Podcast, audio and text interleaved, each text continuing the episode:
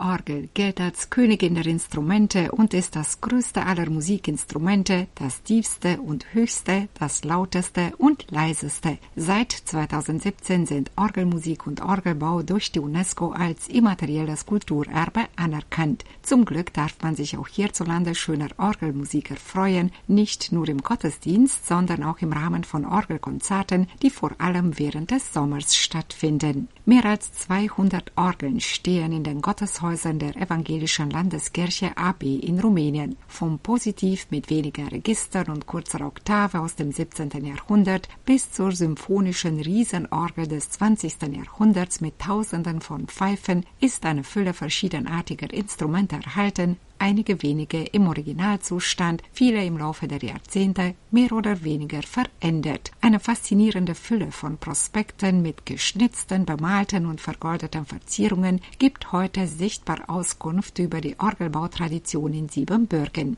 Wer nach Mediasch kommt, der besucht wahrscheinlich zuerst die beeindruckende Margaretenkirche. Hier steht die von Johannes Hahn erbaute Orgel. Die Mediascher Organistin Edith Todt bot zum Auftakt der Feinlandwoche in und um Mediasch eine spontane Orgelführung an und führte die zahlreichen Gäste in die Geheimnisse dieser barocken Orgel ein. Die Orgel ist 1755 von Johannes Hahn gebaut worden. Wir haben sogar einen Vertrag, den zeige ich einmal hier oben. Einfach eine Kopie vom Vertrag zwischen dem Presbyterium aus Mediasch und dem Orgelbauer Johannes Hahn von 1755 und da stehen alle Register, alle Instrumente, die die Orgel hat, schon aufgezeichnet.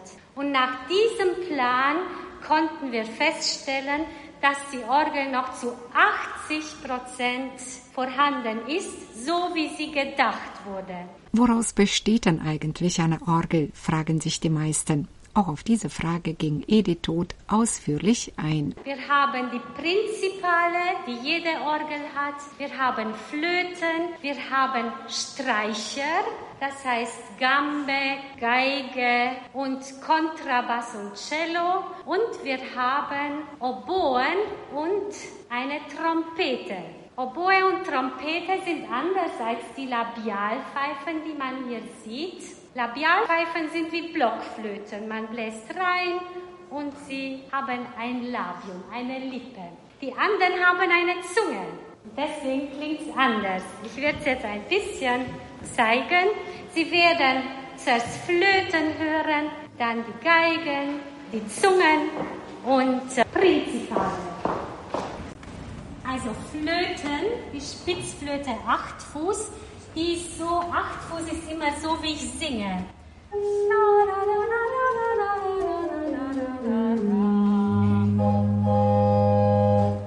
Vier Fuß ist eine Oktave höher.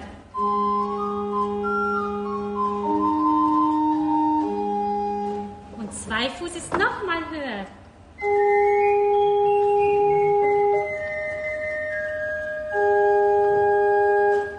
Wenn ich einen Ton spiele, acht, vier, zwei.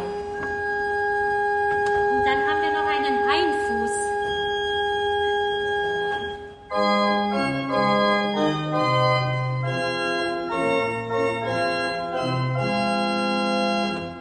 Das ist das, erste Manual. Auf dem zweiten haben wir wieder Flöte acht Fuß.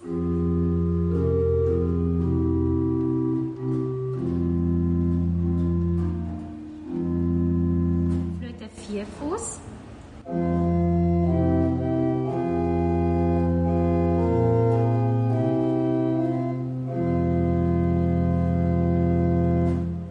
Das waren die Flöten. Die Gambe ist das leiseste Instrument. Das ist die Pfeifen, die so ein, ein Bettchen haben.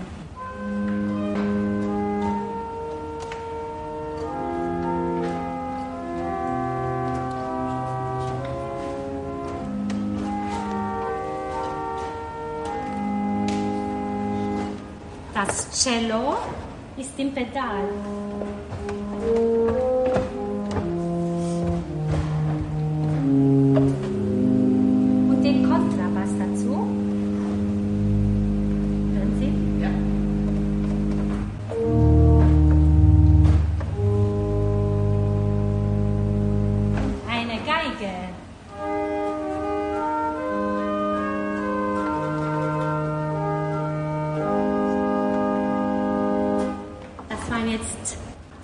zwei Familien.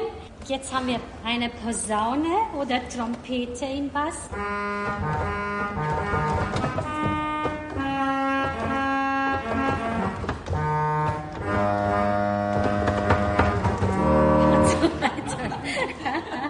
Ja, dann haben wir das Regal.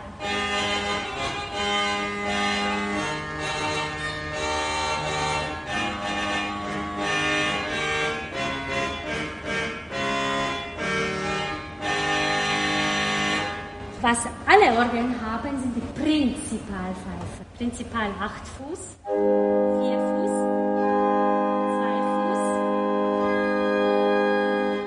Dazwischen sind die Quinten. Noch eine Quinte. Und darüber ist die Klangkrone die Mixtur. Also bisher klingt es so.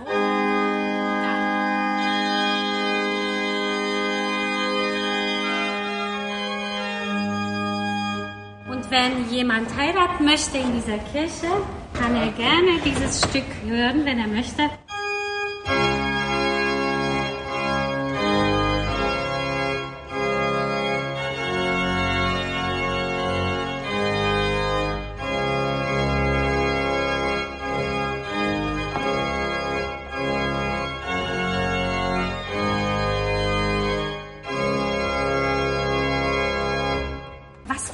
Ja, wir sind zwei Manuale und Pedal. Und für Pedal hat Johann Sebastian Bach ein Stück geschrieben, das heißt Pedalexerzitium nur Pedal. Ja, also ich werde keine Hände benutzen, wenn Sie es mir erlauben, handfrei zu spielen.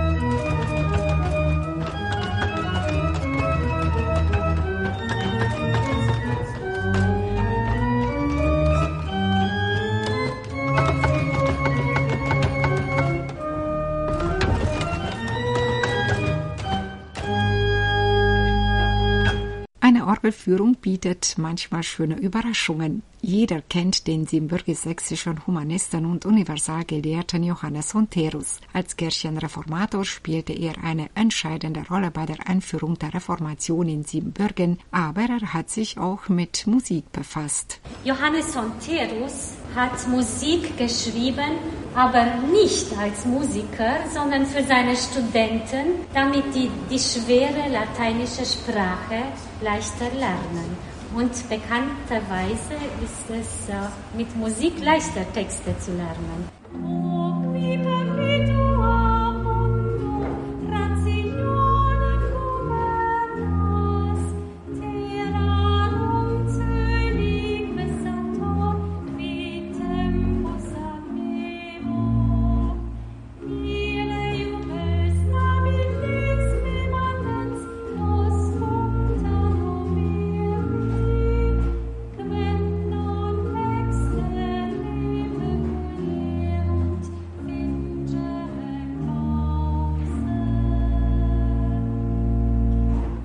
Gehör kamen dann ein paar rumänische Volkslieder aus dem 18. Jahrhundert, die der Pianist, Komponist und Musikpädagoge Karol Mikuli gesammelt hat, die dann der große rumänische Komponist George Ionescu in seiner rumänischen Rhapsodie einfließen ließ. Was